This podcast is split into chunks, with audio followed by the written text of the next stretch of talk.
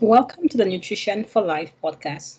Today, we will be discussing middle aged men and women ages 50 to 65 years old, the nutrients needs, and the health concern they face. In studio with me today is Sandra, a first year dietitian. Sandra, what is a well balanced diet for this age group? Well, hello, Minerva. Thank you for having me here with you. You're welcome. So, yeah, middle age refers to the period of the lifespan between young adulthood and old adults. So, because nutrition related problems can happen during this lifetime, like obesity, diabetes, cardiovascular disease, hypertension. So, a well balanced diet is, is, is extremely important. And well, how does that look like for them? So they, they should consume seven servings of vegetables and fruits, six servings of grain products for females, and seven servings for men, three servings of milk, and um, or milk uh, alternatives. And this is this is especially really important to get calcium and vitamin D from the diet and they should also consume two servings of meat or meat um, alternatives. Do you believe this age group is taking the appropriate measures? Mm, especially like this age group, they lack of fruits and vegetables.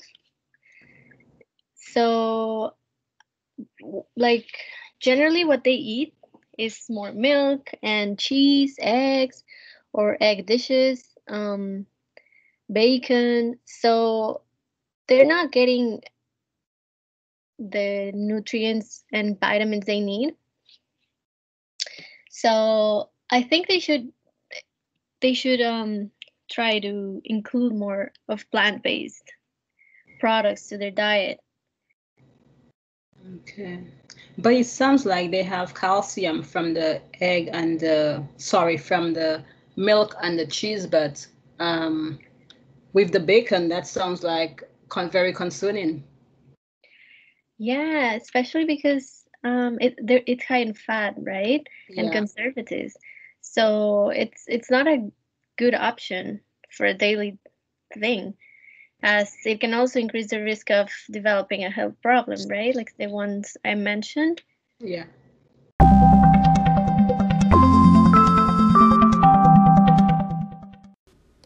The main health concern in this in this group is um, is osteoporosis.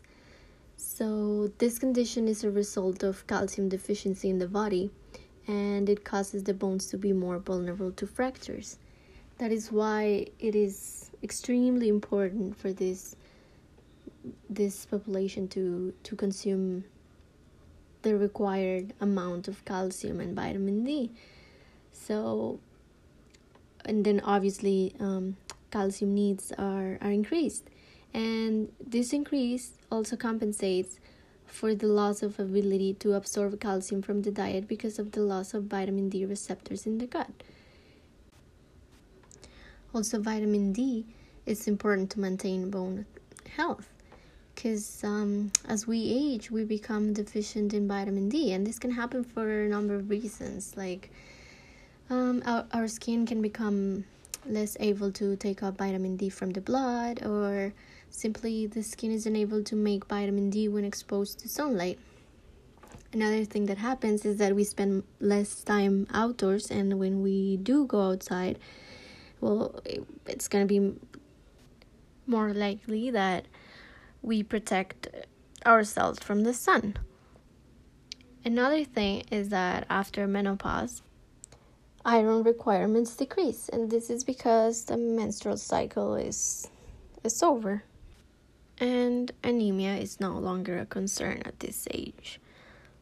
And overall, in this age group, um, the need for calories decreases and the macronutri- macronutrients sorry remain the same and um, and there's just like um, this shift in micronutrients that I that I mentioned So Sandra, is exercise also a concern in this age group? So yeah, it definitely is a concern. So adults in this age group, well, they have more time to enjoy life, right? Because um, they're in their 50s, like their children, if they had any, are no longer living with them. And um, so they have more time to enjoy a life and exercise. And maybe if, they're not doing it it's, it's more likely because they're dealing with with a disease. And here's where you should start um, thinking about it. Making some time to exercise right? While you while you are um, younger. But once you reach these um, to these years you should uh, start taking time like going for a walk or like whatever your your um, body can handle right? And this is really important because muscle mass and strength de- decrease with age but exercise can balance this decrease. So the lack of exercise results in loss of muscle mass and um, increases body fat it also can decrease metabolic rates and this can lead to to weight gain. And that's not something we would want at that that age. And it can be easily gained right? So and then this this can lead to obesity and then diabetes and then hypertension and so on and so on. And then we become um, full of diseases, right? That a well balanced diet can can prevent. Oh wow, so much is happening in one person's life, eh? Anyway, I know. So,